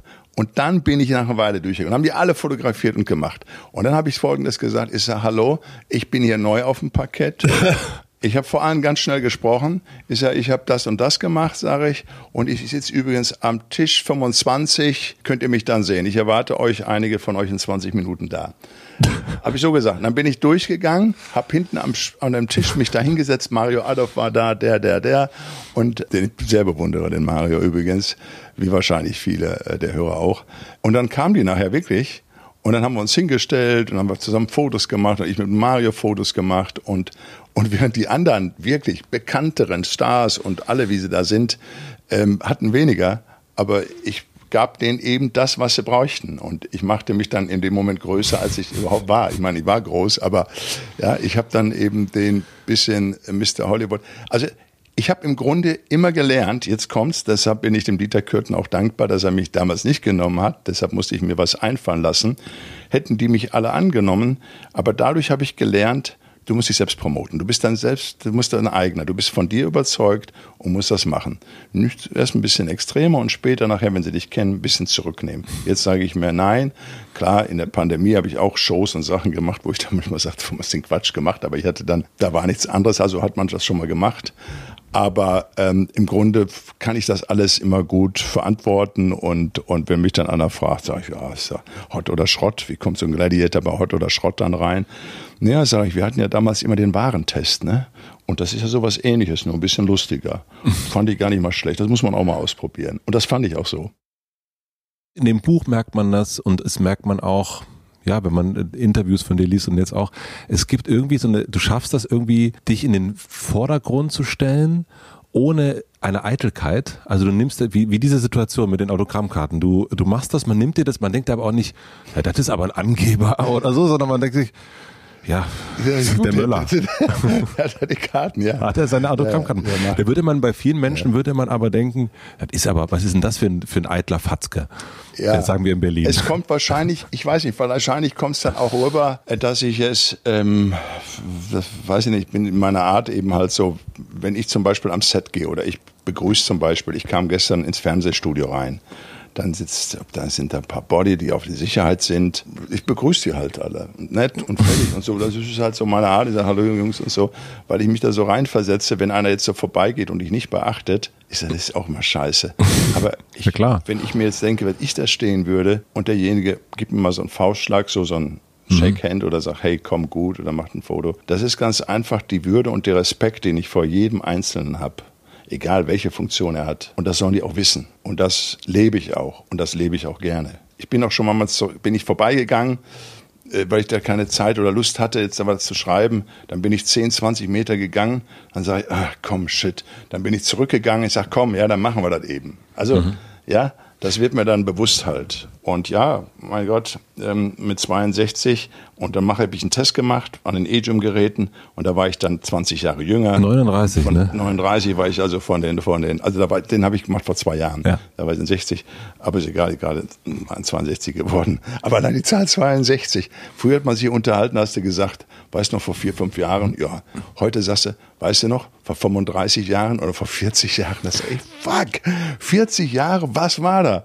Und ich komme mir nicht vor, weil ich natürlich vom Training her, wenn die Jüngere manchmal kommen, 27, 30 und trainieren da bei mir mhm. oder mit mir, dann trainiere ich die immer teilweise noch in Grund und Boden, weil ich wenig Pausen mache. Nicht die schwersten Gewichte nehme, aber immer noch so Gewichte, mhm. die, mhm. wo man schon kämpfen muss und gehe relativ schnell ohne Pausen durch. Warum hat sich dieses Bild so verändert? Also dieses, ähm, du 30, 40 Jahre, mhm. die Filme, die du am Anfang gemacht hast, auch Arnold, äh, Sly, äh, Stallone, wer Sly, ja, ähm, ja, ja, Sly, ähm, Sly und, äh, Van Damme. Das war ja ein Bild, also ich war damals 10, 12 äh, mhm. Männer mit vielen Muskeln, Maschinengewehren mhm. und das war ja so diese Action, Action, Rambo, Rambo, all das und das ist ja, danach kam irgendwann kam Tobey Maguire als Spider-Man und das war ja. der neue Actionheld. Richtig. Ja. Und man dachte so, okay, jetzt sind die, es gibt gar keine Maschinenpistolen mehr, sondern irgendwie Superkräfte. Ja, richtig. Warum hat sich dies, also zum, mhm. zwei Fragen. Das eine ist, nee, nee. warum gab es diese Faszination, glaubst du, für dieses Archaische, für diese Maschinenpistolen? Also für dieses Abknallen, äh, mhm. Massakerhafte, woher kam das? Das hat die Zeit zu tun. Als Arnold damals mhm. ähm, in den 70er Jahren mhm. drüben war ja. und Film, mit Filme anfing, hat es ja auch drei Jahre gedauert, bis er dann Conan nachher gemacht ja. hat. Da gab es zum Beispiel, da sagten die, als er sagte, ich möchte Filme machen, das ist ein Schwarzenegger, dein Name passt nicht, dein Body passt nicht. Guck mal, wir haben Leute wie, wie Dustin Hoffmann, mhm. wir haben Leute wie Al Pacino, die waren ja alle klein und ja, zierlicher. Ja, das gab es auch damals, Ende der 70er, wenn mhm. du dich erinnerst, und Anfang der 80er. Und dann auf einmal kam Stallone mit seinen Muckis, dann kam Arnold mit seinen Muckis. Und die 80er waren halt auch die Reagan-Zeit. Mhm. Also jede Zeit bringt mhm. auch dann was für sich. Und da ging es dann nun mal, da war der Russe nun mal der Böse, da war nun mal Afghanistan und alles. Und da war der Amerikaner, Diese da Bilder man alles die Bilder mhm. gemacht. Und deshalb hat man sich dann die Maschinen, Kugeln und die Dinger rum. Und dann hat da waren die Muskeln da, da war die Kraft da, da waren Rambo da, da waren später dann Terminators, das das war alles dann in diesen 80er Jahren. 90er auch noch. Und dann, heute ist natürlich klar, Visual und Special Effects. Als der Menachem Golan mich zum Carlo Ponti da mhm. rein nahm, sagte er, this is Captain America. Nur von meinem Aussehen, sagte mhm. er, der muss Captain America sein. Das wurde dann, glaube ich, 25, 30 Jahre später mal dann gedreht, weil wir ja die Visual und Special Effects in dem Maße, die es die heute gibt, hätte man ja gar nicht machen können. Ich muss allerdings sagen, ich bin ein Fan von Filmen aus den 60 und 70ern, gerade vom französischen Film. Yves Montaigne, Yves Montand oder, oder äh, ähm, äh, Alain Delon und wie sie alle heißen. Das ist Lino Ventura, Jean Gabin. Das waren der französische Filme, der Thriller, der wurde auch viel von den Amerikanern kopiert und übernommen. Frankreich ja sowieso ein ganz interessantes mhm. Kino. Die Franzosen gehen ja fünfmal mehr ins Kino als wir hier. Ähm, ist ja im Moment ja auch nicht. Aber ähm, ich will damit nur sagen, ähm, die Filme aus den 50, 70ern hatten natürlich auch Stories und andere Helden. Die Helden übrigens in den 70ern haben teilweise nie überlebt. Die wurden immer erschossen zum Schluss. Wer ist heute ein Held? Das war nämlich die andere Frage. Also was sind heute, heute für dich, ja. oder Action, wer ist für mhm. dich heute so ein, also wenn du jetzt die mhm. Zeit jetzt anguckst, 2021, die Welt, in der wir sind, woke, es ist alles ich queer. Weiß, Instagram, alles, alles denk, ja, ähm, jeder kann sich selbst präsentieren. Intersexuell. Die Stars in dem Sinne, zum Beispiel, wenn du heute den einen oder anderen Star siehst, das hat einen anderen Effekt als vor 30 Jahren. In den 80er Jahren, auch in den 90ern, da war es wirklich noch so, boah. Mhm. Aber heute, der, der, Dwayne Johnson, auch ein Freund von mir, wir haben ja damals ähm, Scorpion King, den ersten großen Film, zusammen gedreht. Ähm, und äh, er hat zum Beispiel 200, 150, 200 Millionen Followers. Und er macht das ja auch jeden Tag, präsentiert er was. Mhm. Und auch viele andere sind durch Instagram, durch Facebook auch ich selbst. Mhm. Ich präsentiere, ich schreibe mal was, ich, ich, ich zeige den Leuten, wo ich gerade mal bin, so wann ich mal gerade Lust hatte. Ich habe das auch kürzlich angefangen, ich habe da noch wenig, ich glaube 150 oder so, 150.000 ist also, ist also wirklich, ich habe das, ich habe das sonst nie gemacht da diese Nummern, aber dann macht es auch ein bisschen wieder Spaß, um das auch mal auszuprobieren, ne? ja. das, wie es da ist. Und so in den letzten Monaten ist es dann auch schon schneller gewachsen äh, und so weiter. Aber man muss immer was bringen. Ne? Bei Insta weißt du, musst du Videos bringen und bei dem anderen Facebook reicht im Grunde, wenn du Fotos da äh, hinlegst. Aber es wird ja auch von der Presse beobachtet und übernommen dann schon mal, was du da erzählst oder schreibst. Also kann man auch in so einer Pandemie schon mal seine eigene Meinung erzählen. Mhm. Und ich habe gemerkt, es tut den Leuten gut, wenn sie was hören. Wenn ich zum Beispiel in den USA war und habe dann da in Kalifornien vom Arnold sein Haus dann da berichtet. Äh, mhm. ich meine, ich habe auch eins, aber seins ist größer und macht mehr Spaß. Äh, hat einen großen Trainingsraum. So, dann habe ich so Sachen erzählt. Und das tat den Leuten auch gut. Ja. Ja, das, das merkte ich. Also ist es, kann man das auch dazu nutzen. Aber ich will damit sagen, die Barrieren sind im Grunde aufgrund dieses ganzen, ähm, dass jeder heute, das, was Andy Warhol sagte in den 70er Jahren, irgendwann bekommt jeder die 15 Minuten auf Fame. Und das ist tatsächlich so. Aber ganz 15 Minuten auf Fame hat er im Grunde äh, weit vorausgesagt, weil absolut ja. Wenn heute jemand der Bäckergeselle oder der Anstreicher kann sich das aufbauen. Auf einmal ist er bei 40 und 50 und 100 Leuten bekannt, die ihm folgen. Wenn er irgendwie ein bisschen smart ist, kann er auch sich zum Star machen. Es geht, wenn man wenn man es richtig macht. Du hast einen Podcast. Du bist einer der Top-Podcast-Dinger. Das, das war ja, und warum? Weil du tolle, interessante Leute hast, so wie mich. und, und wir ein tolles Stories haben und das, und, und das auch gut und ehrlich rüberkommt. Du bist auch ein guter Typ. Mit dir macht's Spaß mit dir kann man sich unterhalten. Ich würde am liebsten jetzt eine Flasche Rotwein rausholen, auf eine Zergarre, die habe ich da, mit dir anpaffen, auch wenn du nicht rauchst, würde ich nochmal so zehn machen lassen. Und wenn du heute Abend rausgehen würdest, würdest du auf, auf 30 oder 35 Aber ich schaff's sowieso. Ähm, es ist, sagen wir mal, der, der Abstand ist nicht mehr so. Du weißt zu viel. Früher, ich glaube, Leonardo ist nochmal einer, Leonardo DiCaprio, der präsentiert nicht so von sich ja. gar nichts. Der macht, der macht Umweltsachen, okay. Das andere, was wir wissen, okay, äh, im Privatleben wird mal ab und zu was abgeschossen. Aber es gibt im Grunde heute kein Privatleben nicht mehr. Das, was damals ein Star auch gemacht hat, äh, dass er so ein bisschen, oh, was macht der, wo kommt der, wo lebt der, wie lebt der? Heute wissen wir es ja alle. Und wenn nicht, gucken wir auf YouTube irgendwo äh, auf diese Google-Kamera, dann können die sehen, oh, der Nachbar hat einen Pool und der hat das und der hat das. Also es ist alles ein Leben im Glashaus. Das wurde uns damals auch vorausgesagt. Mhm. Wir haben ein Leben im Glashaus. Jeder weiß irgendwo was über ja. uns. Wir, unsere Daten wissen sie alle hoch und runter. Ist egal, wo die sind, dass sie überhaupt noch diese Schutzgesetze haben, juckt doch sowieso nicht. Wir geben es doch sowieso wieder woanders ein, um ein Produkt zu bekommen. Also haben wir, haben sie unsere E-Mails und unsere Kontrollen sowieso. Ich wundere mich sowieso. Da kriege ich manchmal so Sachen zugeschickt und dann weiß ich, guck mal, die wissen ganz genau, was ich angeklickt habe ja, und was ich gerne was habe. Was du vor, vor zwei Wochen gemacht hast. Also bekommst du das. Es ist wirklich, als wenn da oben einer mit so einem großen Rohr runterguckt auf dich und sagt, komm, Buddy, mach, was du willst, aber ich weiß ganz genau, was wir tun. Und genau so ist es. Es ist im Grunde, äh, ja, Wer? ist es egal. Also es ist die, die, diese, diese Schwelle ist da auch nicht mehr da. Ich gebe dir noch ein Ding. Ganz früher hat man zum Beispiel, wenn vor 20 Jahren, 15 ja. Jahren einer auf der, auf der Straße rumgelaufen ist und ein Kamerateam kam und dann sagt die, oh, eine Kamera. Ich weiß gar nicht, was ich sagen soll. Äh, ja, und hin und her. Gehen wir heute mit der Kamera raus. Jeder erzählt seine Lebensstory. Jeder. Alle sind gewohnt daran. Alle haben es dran gewöhnt. Ähm, wir haben ja erst über diese Poster gesprochen, über Bruce Lee und Arnold Schwarzenegger. Jetzt hast du diese Männer und ganz viele andere Postermänner, nenne ich sie jetzt mal, ja nah kennengelernt. Mhm. Was ist etwas, was du aus der Nähe entdeckt hast, was man in der Ferne nicht sieht? Ja gut, jeder hat ja einen anderen Charakter. Und mein Arnold zum Beispiel ist ein Typ, der, ähm, der liebt Menschen auch. Ähm, der unterhält sich mit. Mhm. Das heißt also, wenn sich jemand mit ihm unterhält oder ein Interview führt, mhm. Dann soll er prepared sein. Also dann muss er vorbereitet sein. Ja. Weil er, er, merkt sofort, mhm. ob du was gelesen hast, ob du was weißt oder in ein Thema mit ihm reingehst, ähm, weil der ist da sehr belesen und sehr gut. Und er hat auch immer die Zeit, nimmt sich die auch. Ich habe manchmal gesagt, oh come on, was der sich da unterhalten kann. Der hat eine Energie, das ist ein Wahnsinn. Ich kenne den Mann jetzt schon fast 40 Jahre, aber fast jeder Tag ist irgendwie was anderes und bringt immer noch wie was anderes mhm. zum Vorschein. Und manchmal macht er Sachen, obwohl ich ganz dicht bin, erfahre ich die dann auch aus der Presse heraus. Damals, als er zum Gouverneur wurde, mhm. hat er nicht gesagt, oh, jetzt werde ich mich mal für einen Gouverneur oder es vorher bespricht. Er macht es dann einfach. Mhm. Also ähm, und ich meine jetzt nicht nur Arnold, sondern nee, im Allgemeinen. Auch ne? allgemein, ja, es gibt ja toll. Ähm, also dieses nah dran sein, also das dieses ist ja nah dran sein, ja. Ich würde zum Beispiel, wenn ich nah dran bin, ich unterhalte mich, ich würde nie was Negatives über jemanden erzählen erstmal. Mhm.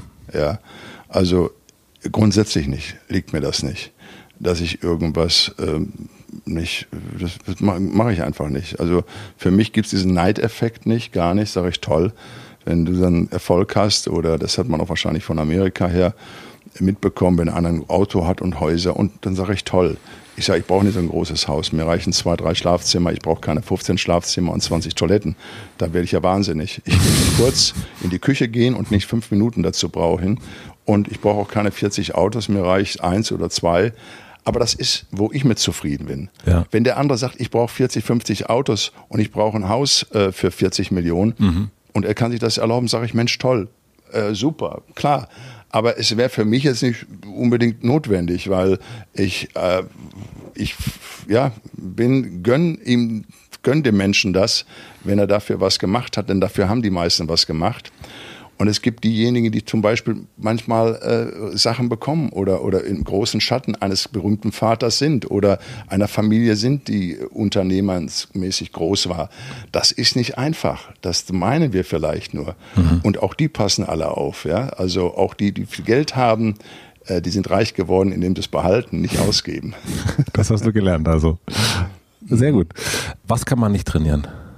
Ja gut, man kann im Grunde, ja du kannst, du kannst Liebe und Zuneigung und Wärme, das wird dir irgendwo mitgegeben. Das muss dir vielleicht schon als, als Kind mitgegeben werden.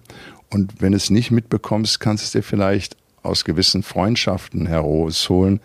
Wenn du aber wenn jemand kühl behandelt wurde, ich meine, ich, ich, hab, ich unterstütze ja Jugendgruppen, ich auch äh, mhm. Kindermissbrauch äh, und was nicht alles da. Ähm, in Krefeld zum Beispiel gibt es äh, Menschen, die leben auf den Straßen und so. Da habe ich auch immer mich einge... Also so Sachen mache ich, unterstütze ich auch. Wenn du natürlich durch eine gewisse Kälte gegangen bist oder durch unheimlich grausame Schicksale, dann ist es natürlich hart. Die behältst du natürlich auch ein Leben lang als Erwachsener mhm. im Kopf. Und nur wenn du auf Menschen, Menschen, die sowas erlebt haben, können nur heilen, wenn sie andere Menschen haben, mit denen sie wieder gute Erfahrungen machen, um wieder Vertrauen zu bekommen. Ja, ist mit Tieren übrigens genauso. Wenn ein Hund immer geschlagen wird, dann zuckt er immer zusammen und bellt und wird verrückt und was nicht immer. Man merkt es an. Wobei jetzt bei Tieren sind, Tiere und auch Kleinkinder merken sofort, Babys zum Beispiel, wenn die manchmal so ein paar Monate alt sind, und du lächelst die an. Bei manchen fangen die an zu weinen, weil die mhm. dann auf dem Arm sind und spüren irgendwo vom Instinkt her, oh, das, das, das ist nichts. Und dann merken die, bei dem anderen schlafen die ein oder lächeln. Mhm. Das ist halt so. Das hast du, das bringst du mit dir. Das ist aber eine Erziehungssache, wie wir geboren, wie wir uns entwickelt haben, wie unser Freundeskreis ist. Ist ein langer Prozess. Man verändert sich. Nicht nur körperlich, sondern auch vom Geist. Man lernt dazu oder manche sagen, man lernt nie dazu. Aber auch wenn man nicht dazu lernt, lernt man dazu ungewollt und macht vielleicht aber Sachen, die man nicht machen hätte machen müssen. Und der eine ähm, verarbeitet gewisse Schicksalssachen so und der andere wieder anders. Das ist eben Leben. Leben ist hoch und ab. Es ist wie ein Fluss. Wenn der oben mal von, von dem höchsten Berg unten äh, das Wasser schmelzt, der fließt ja nicht gerade runter. Der fließt in Schlängen runter. Also Leben ist immer hoch und runter oder in Schlängellinien. Es wird nie die gerade Linie geben, das perfekte Leben.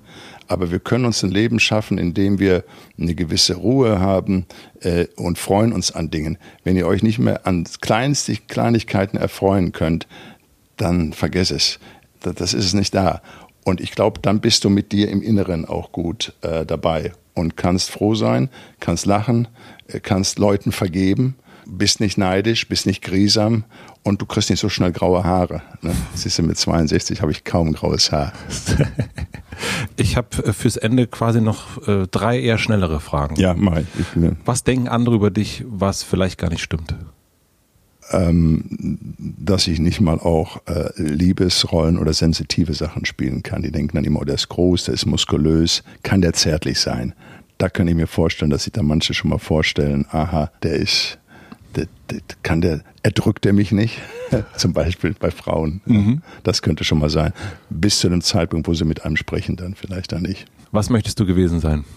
Das, was ich bin. Ähm, anderen, schwächeren, auch seine, seine, sein Fame, seine Berühmtheit vielleicht mal ausnutzen oder nutzen, nicht ausnutzen, ist ein böses Wort, also nutzen, um anderen zu helfen. Und ähm, mir hat dieses Projekt Starke Typen, wo ich äh, Jugendlichen einen Job besorge, indem ich Unternehmer die alle vorstelle und dann haben die Jugendlichen mir Briefe geschrieben. Das war mehr als jede, als jeder Pokal oder jede Anerkennung, was weiß ich, wenn ich so einen Brief bekomme. Herr Möller, danke. Ich habe das Praktikum gemacht. Ich habe einen Beruf aufgrund dessen bekommen, dass sie die Vorurteile abgebaut haben und uns zusammengebracht haben. Dadurch habe ich heute habe ich ein Leben gemacht. Das ist, das ist riesig. Das ist für mich das Größte. Und die letzte Frage, stell dir vor, ich habe eine große Plakatwand hier in Berlin am Alexanderplatz und du darfst entscheiden, was für eine Woche für alle Berliner innen zu lesen sein wird. Es darf allerdings keine Werbung sein. Was würdest du draufschreiben? Dass sie mal vegan, dass sie vegan leben sollen. Das würdest du draufschreiben? Ja. Lebt vegan? Ja. Ganz einfach. Und was ich sage ist, dass man es mal einmal die Woche ausprobieren sollte. Ich habe auch 40 Jahre lang Fleisch gegessen, aber einmal A, der gesundheitliche Aspekt, zweitens der umweltlich, die, die Umwelt, ähm, die dadurch cleaner wäre, wenn wir weniger Fleisch essen würden. Und drittens die Massentierhaltung sind drei Sachen, die mich dazu gemacht haben, ich sag mal, zu 80 Prozent vegan zu sein.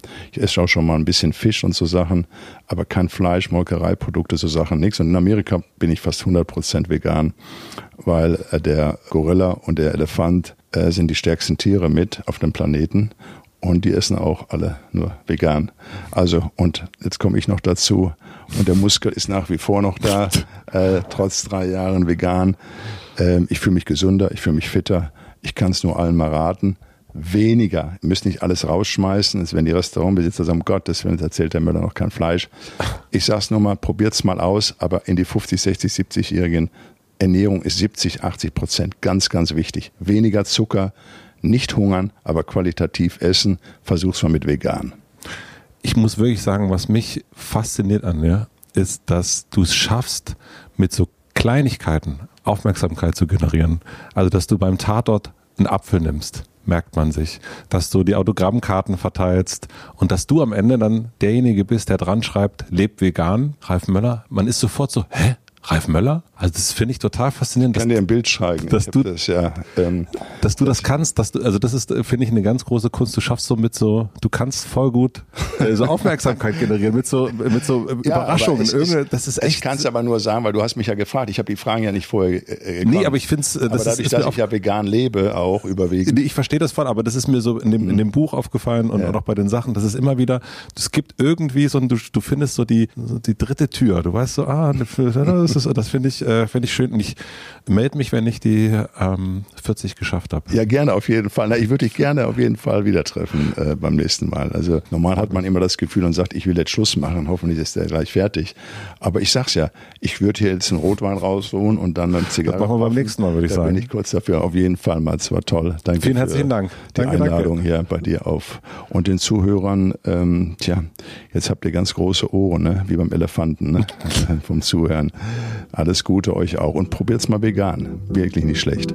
Danke dir. Bitte.